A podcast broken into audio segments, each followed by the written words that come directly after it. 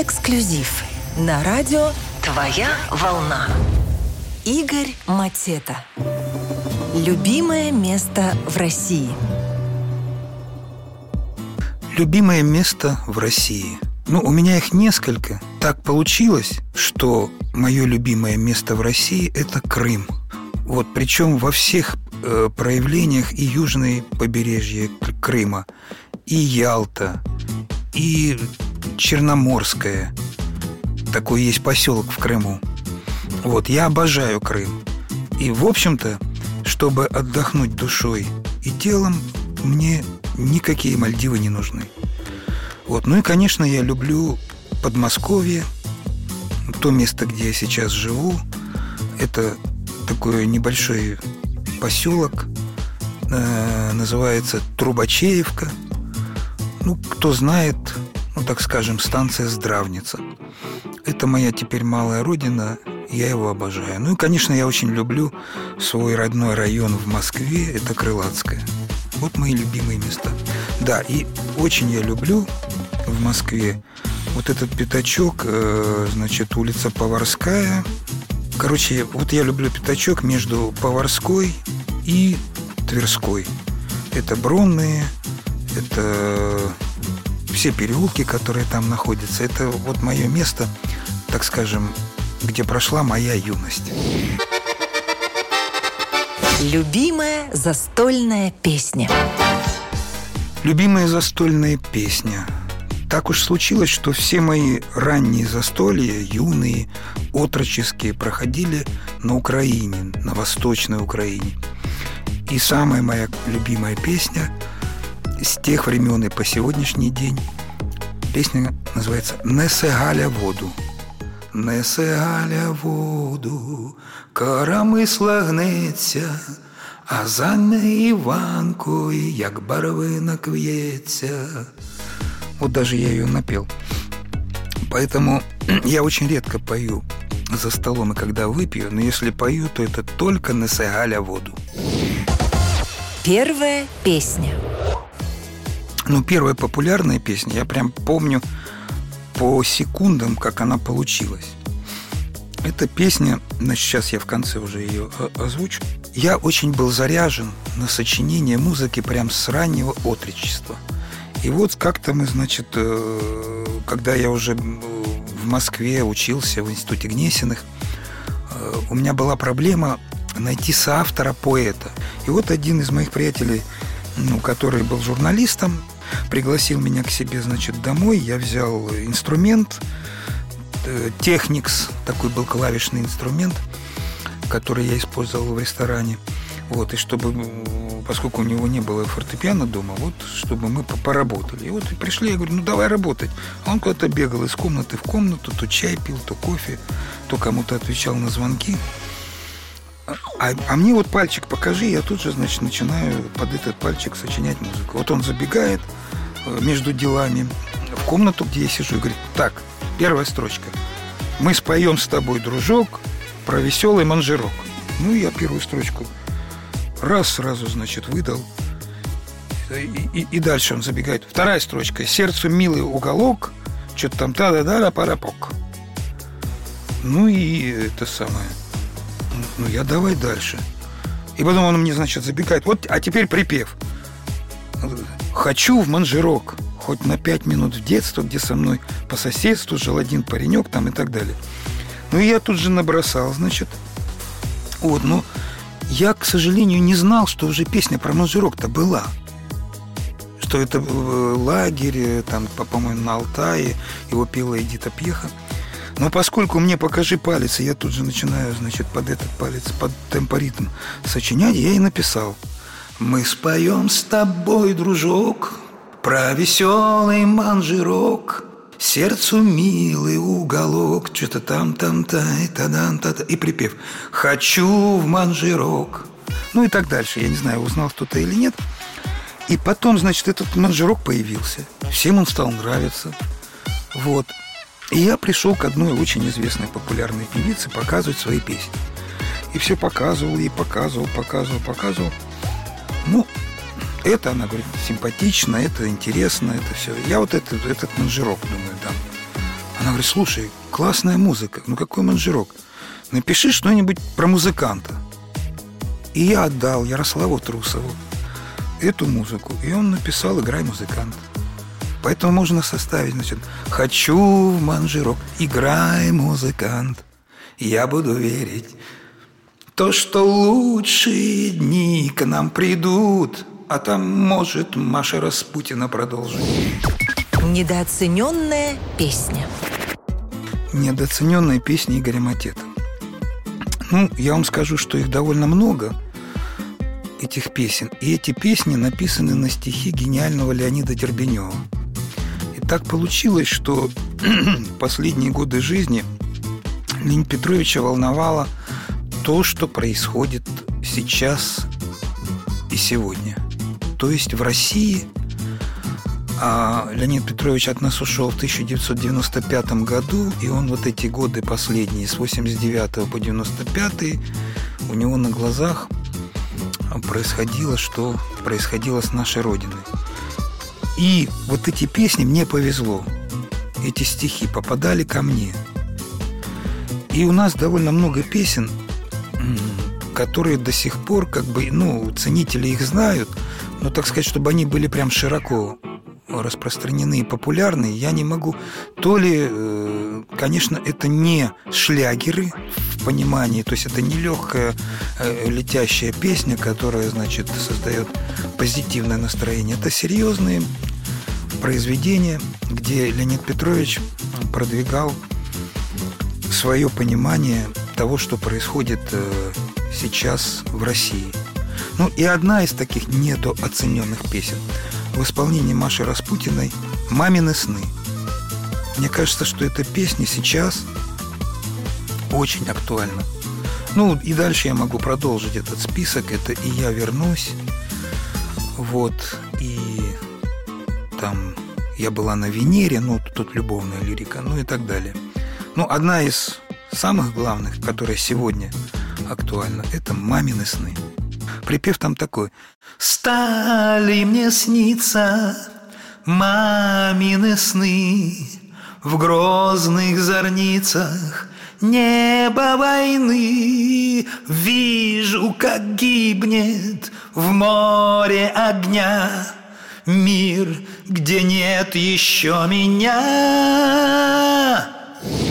Любимое блюдо ну, любимые блюда я могу их разбить на две категории. Совершенно виртуозно я готовлю два направления, еще раз говорю. Это плов, это среднеазиатское блюдо, да? И я очень свободно общаюсь с пастой итальянской. Вот. Про плов это ну, долго, это, это, это тоже сложное блюдо, там требуется особый подход именно и по времени, и по подготовке там и масла, и овощей и так далее. И риса это сложно. А с э, пастой, с макаронами нужно, конечно, обращаться проще. Нужно никогда, э, то есть не забывать, что соус, там, допустим, если вы работаете с морепродуктами, э, морепродукты не любят долгого приготовления, то есть э, максимально быстро обжарить вот, и закончить этот процесс. Да, ну а до этого приготовить чеснок, можно еще немножко лука, но обязательно хорошее качественное оливковое масло. Вот, сначала это все прогревается, чесночок, лучок, можно вместе, ну, а чеснок обязательно, лука можно чуть поменьше. Можно даже без лука, если его нет, потому что, ну, чеснок должен быть обязательно. Вот, и полуготовность чеснока и лука, скажем так – опускаются морепродукты, тоже зависит от того, какие у тебя. Бывают морепродукты, которые уже готовые, вот, и бывают, которые сырые. Вот с каждым нужно... То есть, если готовые, то это буквально чуть-чуть порог пошел, и все, вы, вы должны закончить. Да, я забыл, обязательно белое вино, вот, добавляется чуть-чуть позже, до того, как начал схватываться чесночок, ну, чуть-чуть-чуть запах, обязательно белое вино. Вот, причем огонь нужно убрать, и это все должно потихонечку выпариваться. Это должно потушиться. Только потом морепродукты и рыбу. Вот. Перед тем, как вы забросите, значит, макароны, опускаете морепродукты. Если они уже готовы, буквально по полминутки. Если, значит, они еще сырые, то ну, одну-полторы минуты с одной стороны, полторы минуты с другой стороны, и то даже можно меньше. Вот. Макароны вы не, выбра... не, не через друшлаг, а берете там специальные такие штуки есть, вот, с которыми вы прихватываете это дело, э, макароны, и перетаскиваете их в сковородку вместе с водичкой, которая там, значит, с ними течет. И вот это буквально, значит, вы замешали, тут же посыпали э, итальянскими травами. Надо посмотреть и купить их э, в супермаркете. Ну и вуаля, еще минутка, вы все это поженили, перемешали. И потом, пожалуйста, бокал белого вина и из сковородки отправляете в свои тарелки. Первые деньги. Самые первые заработанные деньги были, значит, колоритно очень заработаны в оркестре театра музыкальной комедии и драмы в Днепропетровске. Вот. Я еще, будучи студентом э, музыкального училища, меня рассматривали взять в оркестр. Ну, для того, чтобы, значит, посмотреть, э, потяну я или нет, меня, значит, взяли на выездной, э, на выездную оперету в оркестр. Помню, что актеры, которые участвовали в этом э, спектакле, они не постеснялись, ну и, видимо, приняли. Вот. Особенно комедийные, значит, персонажи, которые исполняли комедийные. И вот как же он там чудил на этом. И, по-моему, мы играли э, ночь перед... Да, вечера на хуторе близ Диканьки, вариант, я не помню, как он назывался – вот. Ну, именно по, по Гоголю «Вечера на хуторе близ Диканьки» э, было стилизовано под оперету. В Доме культуры произошел, значит, э, показ опереты. Вот, актеры были очень веселые, а я, значит, ответственно относился. Я на тромбоне учился по классу тромбона в музыкальном училище, и потом дальше в Гнесинку закончил по классу тромбона. В оркестре играл на тромбоне. Вот. Потом ночью автобусом, значит, мы вернулись. Это год 79-й, 80-й. Мы вернулись, значит, в Днепропетровск. Я приехал, потом еще меня задействовали в нескольких спектаклях, и я получил зарплату, ну, такую студенческую, там что-то, там, 40 рублей, по-моему. Ну, посчитали там, каких я участвовал. И мне эту зарплату выдали, я при, пришел домой. Мне, по-моему, было еще лет 16, что ли. Я честно отдал зарплату маме. Семейный бюджет. Сейчас, э, с учетом современных технологий, семейный бюджет распределяется просто. Ну, пришло тебе на карту, значит, ты с карты на карту и перекидываешь. Раньше у нас было так, что, да, была тумбочка или место, значит, где лежали определенные деньги. Но это было в 90-е годы. Вот, и почему-то даже дети считали, что они, значит, имеют возможность оттуда таскать, значит, там какие-то суммы. Хотя от меня, конечно, они все скрывали это, но я знаю. Вот сейчас с этим все и проще, и сложнее, потому что, допустим, э, если нужны какие-то средства, я там с карты на карту их э, переправляю, да и все. Вот такой просто решается вопрос. Конечно, все как бы серьезные э, покупки, они обсуждаются. Вот, я никогда волевые решения не принимаю, я только как бы с учетом мнения, а вот, мнения, не скажу пожелания, а мнения жены. Вот, ну, конечно, дети тоже имеют право слова. Ну, они теперь уже взрослые люди, у них свои семьи, свои бюджеты. Но все равно мы как-то пытаемся консолидированно решать вопросы. Моя карта теперь и есть моя заначка. И я же да, я же отчет не, не, не присылаю. Я, конечно, могу присылать, но меня никто не просит там остатки там или там сколько средств. Я, я скриншоты не делаю и жене не шлю. Ну, вот так вот. Как выйти из конфликтной ситуации? Вы знаете, у меня есть проблема одна. Мне очень сложно удержаться, когда я сажусь за руль. Вот. Вот мне близкие говорят, э, что я не прав. И вот я скажу честно, я признаюсь и каюсь, вот, что я за рулем жутко ругаюсь. Мне иногда даже это, дети говорят, папа, ты смотрел фильм «Брат 2»? Помнишь, там были водители такси? и так намекают мне. Я говорю, все, я борюсь с собой, я борюсь. Поэтому я все, всегда, когда я выезжаю рядом, рано, то есть за, за рулем, я сразу сам себе говорю, так, ты сегодня добрый, доброжелательный, тебя никто не раздражает, выдохни, выдохни. Но, в принципе, конечно же, конфликты нужно обходить, избегать. Вот, и доводить до конфликта, ну, я уж не знаю, когда уж нельзя, когда уж там не то, что до, а до противостояния с, конфликтующей стороне. Только тогда, когда тебе, твоей жизни угрожает а вот, опасность. А так нужно со всеми дружить, всех любить. Я себя призываю и всех слушателей. Черты характера, от которых лучше избавиться. Черты характера, от которых я мечтаю избавиться. Ну, я вам так скажу, что каждый человек, который занимается публичным творчеством, я вообще уверен, что каждый человек создан как творец по образу и подобию. Поэтому каждый человек имеет творческое начало. Но мы, те, кто занимается публичным э, выражением своего творчества, к сожалению, у всех почти присутствует эгоцентричность, эгоизм, вот и так далее. Без этого, ну, как бы успехов в профессии не видать, то что если ты будешь как бы вялый и это самое, не будешь себя считать самым лучшим, ты результата не добьешься. И вот эти черты, они потом, вот лично для меня, создают проблемы. Я с ними борюсь ежедневно, ежечасно и ежеминутно. Вот это поворот! Событие, круто изменившее жизнь. В 2001 году у меня в жизни произошел резкий поворот. Прям совершенно кардинальный, неожиданный. Ну, я получил предложение пойти работать в правительство Московской области в качестве чиновника.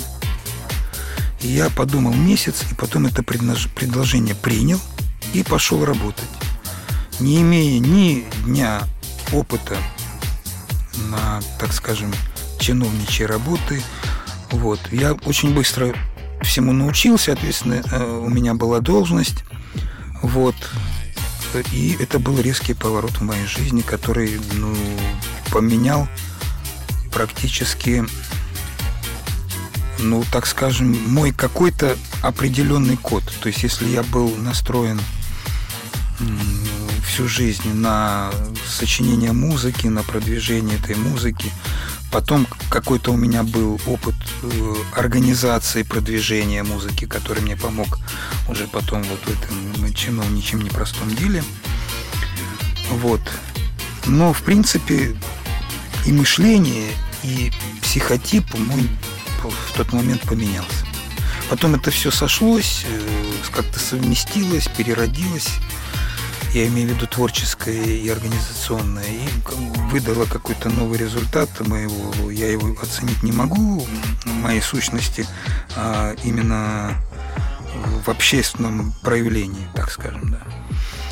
Вот, ну вот такой поворот, я не думаю, что кто-то может еще рассказать о более резком повороте. Потому что, например, те, те ребята из нашего цеха, которые идут в депутаты, ну, нужно понимать, что депутат – это не совсем чиновник. То есть депутат – это представительская, значит, так скажем, функция. А, они, по, по идее, должны генерировать новое законодательство, должны, значит, более или менее оказывать влияние на исполнительную власть вот э, в своих регионах, так скажем. Ну, там это уже ребята знают об этом или нет, не знаю. Но это не такое ответственное дело, как исполнительная власть. А я вот именно в исполнительную власть пошел. Самое главное в жизни. Самое главное в жизни для меня – это любовь, ребята. Вот. И на самом деле, если мы все свои решения, все действия будем соизмерять с любовью, вот, и все у нас наладится. Мы проще, конечно, любить собачек, кошечек и кого-то далеко, но давайте для начала мы полюбим самых наших близких людей. Вот, с любовью будем к ним относиться. Вот. Ну и потом будем дальше любить и круги любви распространять чуть дальше. Но вот самое сложное – это полюбить самых близких. Мне так кажется. Вот поэтому для меня любовь – это самое главное. Где найти свою любовь? Где найти любовь? Мне кажется, что если мы будем соизмерять все свои действия именно с этим чувством любовь, ну, причем надо понимать, что любовь – это не половое влечение, а любовь в широком смысле этого слова. Нужно, мне кажется, вот чтобы с любовью относиться к любому человеку, это очень сложно. Вот представьте, вы заходите в транспорт, в метро, там от кого-то как-то не так пахнет или кто-то не так выглядит, а вам его нужно любить. К нему нужно относиться с любовью. Вот, если мы так будем относиться ко всем, то и свою настоящую любовь до конца жизни нам повезет встретить. Вот. И к ней тоже нужно или к нему относиться с любовью.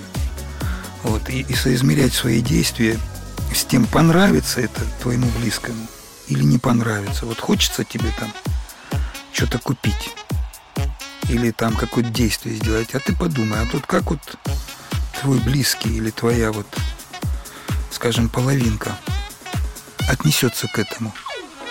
Вот, и тогда эта любовь, она и будет между вами, это мне так кажется.